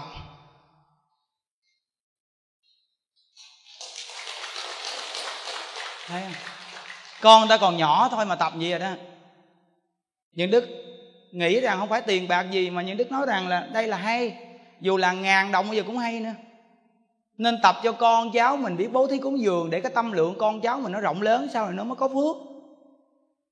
Thí dụ như bây giờ mình dẫn con cháu mình đi ra chợ đi, mình mua cho con cháu mình một cái bánh ăn. Mình nhìn qua mình thấy cái đứa bé đi xin kia, nó đứng ở bên kia, nó nghèo quá, nó đi xin ăn, mặt mày tầm đem tút lút. Thì bắt đầu mình mua thêm cái bánh nữa, mình đưa cho con, mình nói con cầm ở bển con tặng cho bạn đi con. Phải tập vậy đó. Mình tập cho con mình vậy để sau này con mình biết thương người. Rồi mình về mình mới nói cho con mình nghe. Con thấy không, con thì có cha có mẹ lo. Con hồi sáng con thấy cái bạn đó không, cái bạn đó nghèo mà mũi dãi chảy tùm lum mà đi xin ăn, con thấy không? Nếu con đặt mình vào người ta thì con sẽ khổ như thế nào con? Mình nói lên cho con mình biết rằng cái giá trị con bây giờ là hạnh phúc lắm rồi. Con phải biết thương người ta nghèo khổ. Rồi xong á, mình đi một đoạn nữa mình thấy một đứa bé lăn lóc, nó bị tật nguyền, nó đi xin ăn, đi bán vé số. Bắt đầu là mình đưa cho con mình 1.000, 2.000. Mình nói con tặng cho bạn 1.000, 2.000 đi. Xong mình về mình tiếp tục mình nói, con hồi sáng con thấy không, có một người bạn lăn lóc què hoặc mà đi xin ăn, đi bán giấy số, đi kiếm miếng ăn, con thấy chưa? Mình phải làm như vậy để con mình sau này con mình biết thương người. Con mình khi biết thương người thì con mình có phước. Từ nơi đó đã có phước thì tự nhiên lập được sự nghiệp lên. Còn quý vị, chúng ta không hiểu, chúng ta chỉ có làm và để dành tiền. Rồi cuối cùng mình để tiền lại cho con cháu của mình. Nhưng mà nếu con cháu mình nó không có phước, nó không có đức, vậy làm sao mà nó giữ được? Tại sao mà Phạm Trọng Im á, ông á là một người nhà nghèo. Từ khi còn nhỏ ông xin vào chùa, ông chú đỡ và ông học. Vậy đó mà ông, trong căn phòng của ông đó thì đào lên sau đó là có một cái cục vàng ở trong đó. Vậy đó quý vị, mà ông đem cục vàng ông chôn trong cái gốc cây, ông không đụng một chút xíu vàng nào chứ. Bắt đầu ông cố gắng ông học sau này ông làm tể tướng. Khi ông làm tể tướng xong thì nhà chùa đó lúc cũng cũ kỹ muốn xây dựng lại. Đi đến gặp tể tướng để mà hóa duyên. Thì ông cúng dường cho tiền để xây chùa. Và ông nói với vị hòa thượng rằng đó, ngài về ngài cho người đào ngay cái gốc cây đó, có một cái hũ vàng ngay chỗ gốc cây đó. Ngày xưa là thời con còn đi học ở trong chùa đó, con đã thấy cái hũ vàng và chôn ngay cái gốc cây đó đó. Cái hành động của ông Phạm Trọng Im nó đặc biệt như vậy. Đó là con người chân chất thật thà, không tham lam. Ông làm tể tướng xong tất cả bổng lộc của triều đình ông có được. Ông nuôi 300 gia đình nghèo, Phạm Trọng Im á. Và ông có một khu đất rất là đẹp. Một bên là dựa vào núi, một bên là nhìn ra sông. Mà cái miếng đất này đó là phong thủy coi á, là miếng đất này mà đem mồ mã ông bà mà chôn vào miếng đất này là gia đạo sẽ hưng thịnh giàu có lắm. Nhưng ông không làm như vậy. Ông đem miếng đất này ông tặng cho người ta xây một cái trường học. Và trường học đến ngày hôm nay vẫn còn ở Tô Châu là 1.000 năm rồi. Và trường học này đã sản sinh ra 400 vị tiến sĩ và 80 trạng nguyên. Gia đạo của Phạm Trọng Im hưng thịnh hơn 1.000 năm. Hơn 1.000 năm bây giờ gia đạo của Phạm Trọng Im vẫn còn hưng thịnh. Là từ ngay chỗ nào? Ông bà có đức và ông dạy con cháu ông có đức. Và ông dạy một đoạn rất hay. Ông nói rằng, quý vị phải nhớ rằng có con có cháu đặt một cái tên rất là quan trọng. Đừng nên tùy tiện đặt một cái tên cho con cháu mà bừa bãi. Vì cái tên là đi theo con cháu suốt cuộc đời. Nên đặt một cái tên có ý nghĩa của cuộc đời. Và đặt một cái tên không phải là để mà vẽ hình hoặc là để mà vẽ tranh, mà đặt một cái tên làm sao có một cái ý nghĩa về đạo đức làm người.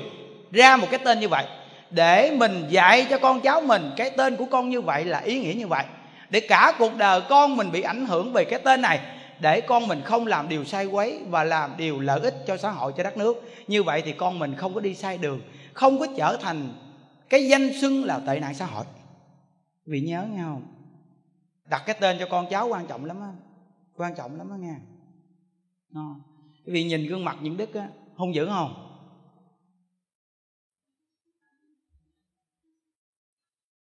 Mà tên thì tên gì? Tên Hiền. Mặt dữ mà tên Hiền. Mỗi lần mà dữ dằn lên thì nó kêu anh Hiền, anh đừng dữ. Thì cái chữ Hiền nó gịch mình lại. Mặt thì dữ, hô nữa, hô mà còn hốc nữa nha.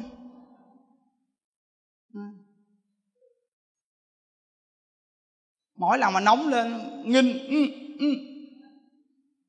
người ta kêu anh Hiền. Trời ơi, Cái mặt dữ gì mà ba mẹ tôi biết khôn ghê, đặt tên hiền cho tôi. Phải chi đặt tên dữ chứ tôi dữ dữ lắm luôn á. Tại vì mặt tôi dữ rồi tên dữ nữa, đúng không? Nhờ cái tên hiền mà nó nghịch lại được chút. Cái tên hiền mà cuối cùng ông thầy á, mình đi tu ông thầy ông đặt tiếp tục thêm nữa chứ, Đức. Quý vị thấy không? Cái tên này chạy chờ cũng không khỏi nắng nữa. Cố gắng thôi chứ sao giờ. Tại vì mình thì tên ngoài đời tên hiền, vô trong chùa thầy đặt Nhẫn Đức. Chữ Nhẫn này á, kế đó là nhịn.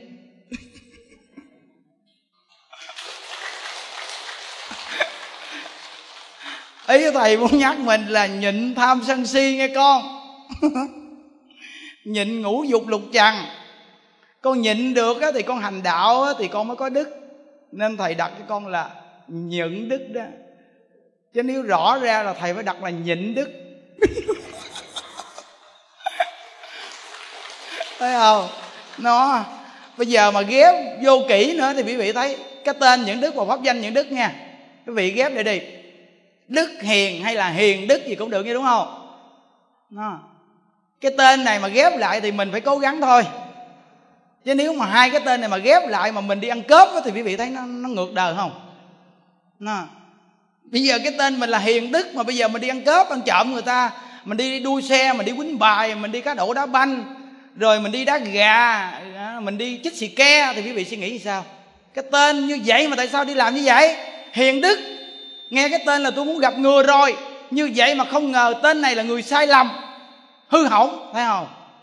Mày thấy cái tên quan trọng không? Nó nghe cái tên là muốn gặp người rồi. Còn nếu không á, mình đặt tùy tiện cho con mình. Dưới quê có ông đó, ổng làm giám đốc, mà ba mẹ ổng lúc á, đó đặt cái tên cho ổng á là Tư Lùng. Họ Trần, Trần Tư Lùng. Nghe giám đốc Trần Tư Lùng, nghe cái là tự nhiên nói sốc kỳ trời, giám đốc mà Trần Tư Lùng. Cái tên sao ngộ vậy? Bây giờ khi ký tên á thì Tư Lùng. Thấy chưa? Nên cái tên quan trọng lắm á, rất là quan trọng. Nên mình phải đặt cho con mình một cái tên nó đặc biệt. Đó là cái chỗ có giáo dục á. Nhớ á, Những Đức đọc một công đoạn á, chư tổ dạy về pháp môn tịnh độ cho quý vị càng khởi tín tâm niệm Phật nè. Niệm Phật là cứu cánh chân chánh, niệm Phật mới là chân chính cứu cánh. Lại còn bữa khắp ba căn thượng trung hạ, không có hạng nào không thu nhiếp. Thử xem Kinh Hoa Nghiêm Ngài Thiện Tài Đồng Tử qua 53 lần tham học. Về sau Ngài Bồ Tát Khổ Huyền còn dạy lấy 10 đại nguyện vương dẫn dắt quay về cực lạc. Bởi thế Kinh Hoa Nghiêm và Vô Thượng Kinh Vương sau khi Thế Tôn thành đạo, vì 41 vị Pháp Thân Đại Sĩ ở nơi hội Hoa Tạng dạy dỗ và dẫn dắt, đều khuyên Đại Sĩ Bồ Tát niệm Phật cầu xin Tây Phương để viên mãn Phật quả. Chúng ta là hạng phàm phu lại coi thường niệm Phật, cho niệm Phật là cạn cợt, bảo đó là chỗ hành trì của hàng nam nữ ngu si. Chúng ta thật quá ngu si mê muội, thật đáng thương, không thể cứu được. Nó thấy không? 41 vị đại sĩ ở Hoa Tạng bên cạnh của Tỳ Lô Giá Na Như Lai đều là quy hướng niệm Phật cầu sanh cực lạc hết. Rồi Thiện Tài Đồng Tử đi tham học 53 thiện trí thức, ông gặp người thiện thì ông tán thán và kính lễ, ông gặp người ác thì ông kính lễ không tán thán. 53 thiện trí thức đó ông tham học, ông đều viên mãn, và sở chứng của ông ngang với chư Phật. Vậy mà Ngài Phổ Hiền Bồ Tát đều khuyên ông nên niệm Phật cầu sanh cực lạc đi.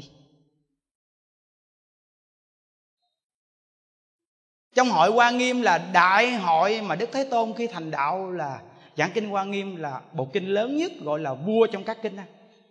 Vậy mà trong Kinh Hoa Nghiêm cuối kinh là Phổ Hiền Bồ Tát hướng dẫn 41 vị đại sĩ niệm Phật cầu sanh về thế giới cực lạc.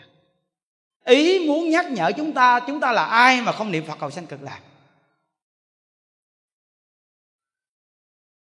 Đại lão Hòa Thượng Tịnh Không này nói rằng: tôi học Phật á 60 mấy năm, quy hướng về tịnh độ được 40 mấy năm, còn thời gian đầu 10 mấy 20 năm tôi không chịu nghe lời thầy tôi.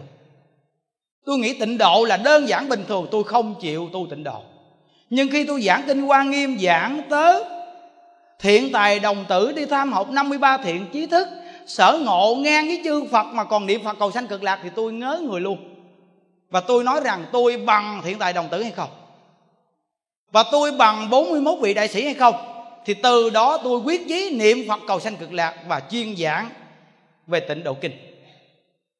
Hơn 40 năm hướng về tịnh độ mà tu, bỏ thời gian 10 mấy 20 năm của tôi là không chịu nghe lời thầy, không chịu tu tịnh độ. Thầy Lý Bình Nam rất nhiều lần phiên Hòa Thượng Tịnh Không: ông nên tu tịnh độ thử. Ngài dạ văn nhưng mà không làm.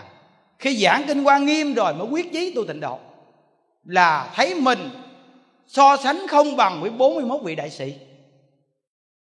Vậy thì qua công đoạn này nhắc nhở mỗi người chúng ta nè, chúng ta là ai mà không niệm Phật? Tất cả những người ngồi ở đây và tất cả những người nghe Pháp, quý vị coi coi mình bằng 41 vị đại sĩ không? Bậc đại sĩ là hàng Đẳng Giác Bồ Tát. Chúng ta bằng bậc Đẳng Giác Bồ Tát không? Như vậy mà người ta còn niệm Phật cầu sanh cực lạc, vậy mà mình không chịu niệm Phật, vậy mà mình còn phỉ báng bậy bạ là tội chết. Mình không niệm thì thôi, mình đừng có nói pháp môn tịnh độ. Pháp môn tịnh độ này hàng Đẳng Giác Bồ Tát còn biết chưa hết nữa đó. Tại vì các ngài còn một phẩm vô minh chưa phá. Pháp môn tịnh độ chỉ có Phật cùng Phật mới thâm nhập được. Tại vì cảnh giới của tịnh độ là cảnh giới của chư Phật. Nên có một vị hỏi Đại lão Hòa Thượng Tịnh Không: có người giảng thuyết nói rằng là đớ nghiệp không được giảng sanh. Hòa Thượng Tịnh Không này nói rằng nếu đớ nghiệp không giảng sanh, như vậy thì thế giới cực lạc chỉ có một mình Phật A Di Đà ở trên đó, không có ai nữa hết. Vì sao? Vì Bồ Tát Quán Thế Âm cũng là đớ nghiệp giảng sanh đó. Vì các ngài còn một phẩm vô minh chưa phá, thì là mang nghiệp về thế giới cực lạc. Về thế giới cực lạc là phá cái mặt phẩm vô minh đó để chứng vô thượng bồ đề. Nên tất cả người ở thế giới cực lạc đều là đớ nghiệp giảng sanh. Chỉ có một mình Phật A Di Đà là Phật. Và những vị đó tương lai thành Phật rất là mau ở thế giới cực lạc, không bị thối chuyện. Đây là những đức nghe Hòa Thượng Tịnh Không giảng rõ ràng luôn đó. Quý vị nghe rồi là khỏi tính tâm lắm đó. Yên tâm đi, cứ lo mà niệm Phật đi, chắc chắn là có kết quả. Cả khờ những đức mà niệm còn ra được nè, thật sự á. Những đức là học Phật á, đâu có đi thăm học ở đâu đâu quý vị. Nghe những đức nói hoài mà đây là xác thực mà. 10 năm học Phật của những đức là không có đi đâu hết, chưa từng đến một nơi nào, gặp một người nào hết. Chỉ có ở trong chùa nuôi người già thôi. Những đức được đúng cái chỗ là tin tịnh độ và chịu đọc lời chư tổ. Đọc không có nhiều, nhưng đặc biệt đọc đoạn nào tin đoạn này, không có nghi chút nào hết. Đọc lời tổ hoàn toàn tin lời tổ. Thời gian 10 năm học Phật của những đức là không đi đâu hết, quanh năm không có ra khỏi cổng chùa. Thì quý vị biết những đức không có đi tham học ở đâu hết trơn á. Nhưng mà bây giờ phương tiện rất là đầy đủ, không cần đi đâu hết cũng có nữa, đầy đủ. Nhưng sợ chúng ta học có đúng hay không. Mục tiêu chúng ta là tin tịnh độ và niệm câu A Di Đà Phật này tới cùng, tụng cuốn kinh Vô Lượng Thọ này. Ai có nói gì đi chăng nữa, chúng ta vẫn giữ mục tiêu chúng ta cho chuẩn như vậy đó. Quý vị thấy những đứa cốc cốc can can vậy đó mà đi đến đâu cũng giữ được mục tiêu, đúng không? Giữ được mục tiêu vô cùng chuẩn luôn, không bao giờ thay đổi luôn. Ai niệm sao niệm, tôi cứ niệm A Di Đà Phật. Còn quý vị nếu mà ở đâu mà niệm Nam Mô A Di Đà Phật quen á thì cứ niệm Nam Mô A Di Đà Phật. Còn nếu mà mình ở đạo tràng nào mà mình niệm A Mi Đà Phật thì mình niệm A Mi Đà Phật. Còn nếu mình ở đâu mà mình niệm A Di Đà Phật, A Di Đà Phật, A Di Đà Phật cũng niệm luôn nữa, miệng nhất tâm niệm. Có tâm cầu sanh cực lạc đều được giảng sanh cực lạc. Niệm Nam Mô A Di Đà Phật cũng sanh cực lạc, mà niệm A Di Đà Phật cũng sanh cực lạc. Tùy vào quý vị niệm như thế nào quen thì cứ niệm như vậy. Nhưng chỗ đặc biệt nhất của chúng ta đó là mình đi đến đạo tràng nào niệm sao tôi niệm theo vậy à. Còn đi đến cái đạo tràng mà niệm Mô Phật, tôi niệm Mô Phật. Chứ sao bây giờ đạo tràng ta niệm Mô Phật mà tôi niệm Mô Phật theo chứ sao. Nhưng mà tôi Mô Phật tôi không có niệm xuyên suốt được. Ít gì tôi cũng A Di Đà Phật, chứ tôi không có niệm mô Phật. Mô Phật là Phật nào? A Di Đà Phật còn biết Phật A Di Đà. Bổn sư Thích Ca Mâu Ni thì chúng ta biết bổn sư chúng ta. Còn mô Phật là Phật nào? Nên từ nơi đó biết rằng là giảm hai chữ Nam Mô, vì đó là danh từ chung. Còn một danh từ á là A Di Đà Phật, bổn sư Thích Ca Mâu Ni Phật, Địa Tạng Vương Bồ Tát, Quan Âm Bồ Tát, Đại Thế Chí Bồ Tát, Địa Tạng Vương Bồ Tát. Còn thêm hai chữ Nam Mô thì ghép vô, gọi là danh từ chung. Còn danh từ riêng là một danh hiệu A Di Đà Phật. Vậy thì niệm một câu A Di Đà Phật không thiếu, mà bớt hai chữ Nam Mô cũng không thừa, mà niệm thêm hai chữ Nam Mô nhớ không thừa nghe không? Còn bớt hai chữ Nam Mô không thiếu nghe không? Vậy thì sao? Vậy thì ai niệm được thì niệm đi, đừng có đụng nhau chi. A Di Đà Phật. Đụng chi, không chịu niệm mà đụng mệt. Nam Mô ông cũng không chịu niệm nữa, mà người ta niệm A Di Đà Phật thì ông cũng không chịu niệm luôn, vậy mà ông cứ chọt hoài mệt chết. Có nghĩa là đúng là thế gian không chịu tu nên suy nghĩ sầm bậy. Nếu mà chịu tu thì tôi lo tôi tu, còn không có thời gian nữa. Thời gian đâu đi tìm tôi chọn người ta trời. Tôi một ngày 18.000 câu, tôi niệm muốn lộn mèo luôn, thời gian đâu mà tôi suy nghĩ, tôi đi chọn người khác. Còn mấy cha thì không chịu tu đâu, mà cứ đi tìm chuyện mấy cha lôi ra không à. Không tu mới đi lôi chuyện á. Quý vị công nhận rằng rảnh mà không niệm Phật là đi nói chuyện năm trên xóm dưới đúng không? Mấy bà đi nhiều chuyện đúng không? Còn mấy bà mà lo niệm Phật á, nếu mà đưa ra cái ký số này bao nhiêu câu á, đố mà một ngày mấy bà đi nhiều chuyện đó. Một ngày tôi 10.000 câu chưa niệm xong mà tôi đi nói chuyện của ai? Còn không chịu đưa ra số lượng, cuối cùng rảnh cái đi lên nhà xóm trên xóm dưới ngồi, chị ba tôi nói chị nghe chuyện này nghe, thằng hai á, thằng đó nó bị vậy, con ba con nhỏ nó này kỳ cục quá, chồng vừa mới mắc mà vậy đó. Bắt đầu mai mốt cái đầu người này đi đồn kia đồn người nọ, cuối cùng kéo mình ra nói tôi nghe chị hai chỉ nói rồi tôi nói theo thôi. Chị hai sao chị nói kỵ chị hai? Chị hai cũng đâu phải nói vậy đâu em, chị cũng nghe người khác nói thôi à. Phải không? Phải là do là không chịu niệm Phật mà thành nhiều chuyện không? Người ta ở đây 18.000 câu A Di Đà Phật một ngày, tôi làm muốn chết, đi nấu ăn rồi đi còn giảng 5 tiếng đồng hồ nữa. Rồi thời gian còn rảnh bao nhiêu thì niệm Phật 18.000 câu, từ buổi sáng 1 giờ rưỡi thức dậy rồi tới tối 9 giờ rưỡi luôn. Thời gian đâu bây giờ quý vị kêu tôi mà mình đi kiếm chuyện thiên hạ. Còn mấy cha rảnh quá trời rảnh luôn, tối ngày ăn uống nước, uống cà phê dịp chân coi báo, cuối cùng đi kiếm chuyện sanh sự, đúng không? Thiệt không? Dạ không? Rõ ràng bởi vì không? Bởi cái người mà đi sanh sự là do người không tu mới đi sanh sự người ta đó. Còn cái người mà người ta tu ai mà đi sanh sự? Cái này nói 100 người bây giờ người ta cũng dám đưa tay lên nữa. Mà cái ông đi sanh sự tôi cũng đưa tay luôn. Tôi bảo đảm tôi đi sanh sự là do vì tôi không tu. Nhưng mà tôi biết vậy mà tôi thích sanh sự rồi sao? Vậy thì đi xuống địa ngục chứ sao?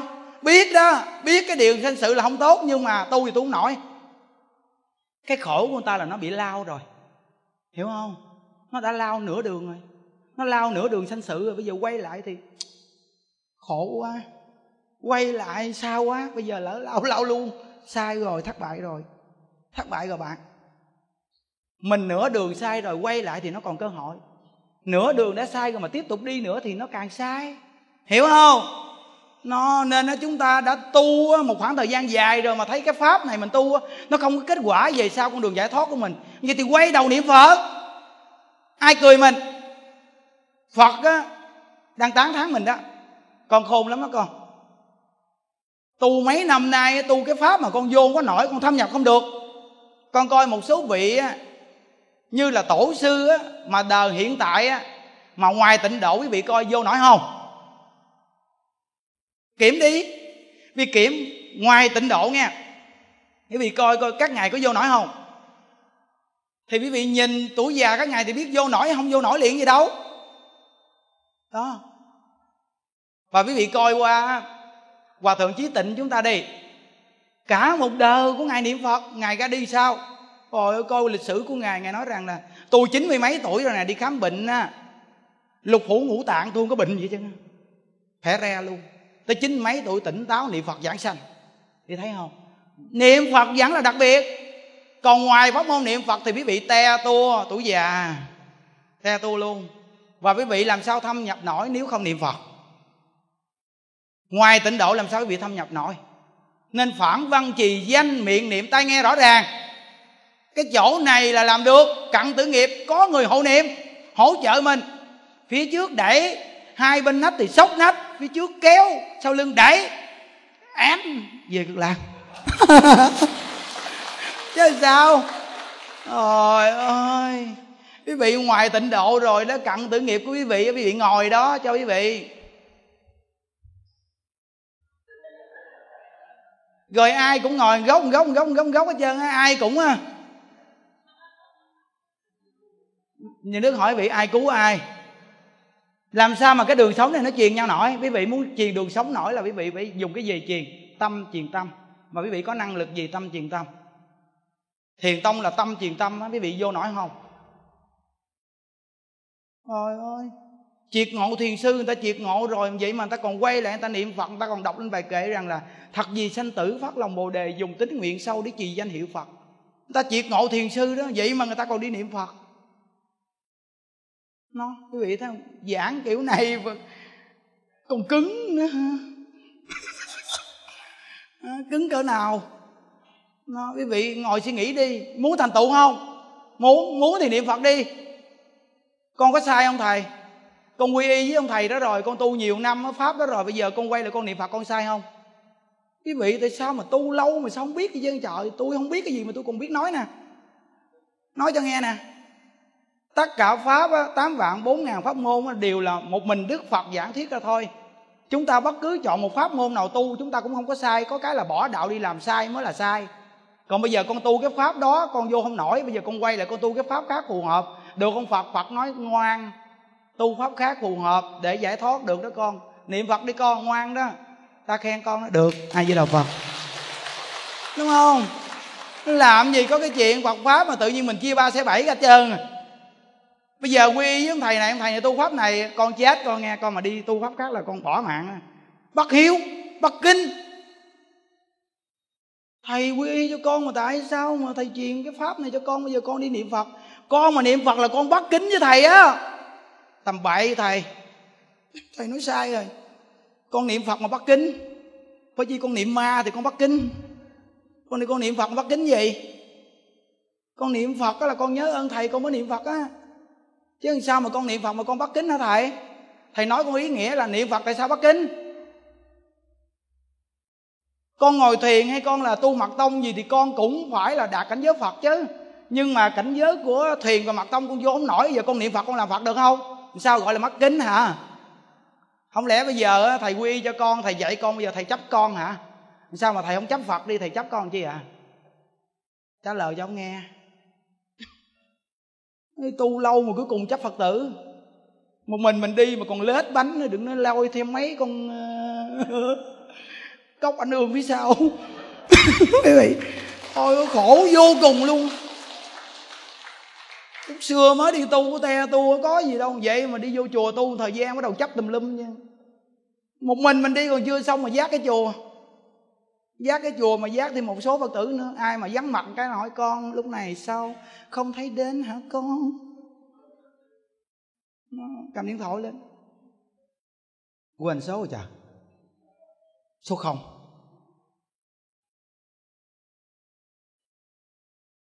Diệu Âm Minh Hoa, sao lâu quá không đến chùa hả con? Cái chuyện đó nó ngọt nha. Mà con này bận lắm thầy ơi. Bận gì bận, đi đến đây đi, thầy nói cho nghe này nè. Thầy có cái này hay lắm này, nói cho nghe nè. Đến đây đi nghe con. À. Chết. Chết rồi. Nếu mà lo niệm Phật 18.000 câu thì gì? Điện. Đến đây tôi chia sẻ Phật pháp thôi, xong đi xuống ăn cơm đi về. Về lo tu đi. Điện ai chứ nghe. Tôi lo cái mạng tôi chưa xong nè. Biết cuối cuộc đời tôi được giảng sanh hay không. Đừng nói tôi lo tùm lum giác tứ tùng, nhưng chắc tôi đi với le lử luôn. Nên thôi, biết rằng là thương nhau, nhưng ở ta bà không ai giác ai được đâu các bạn ơi.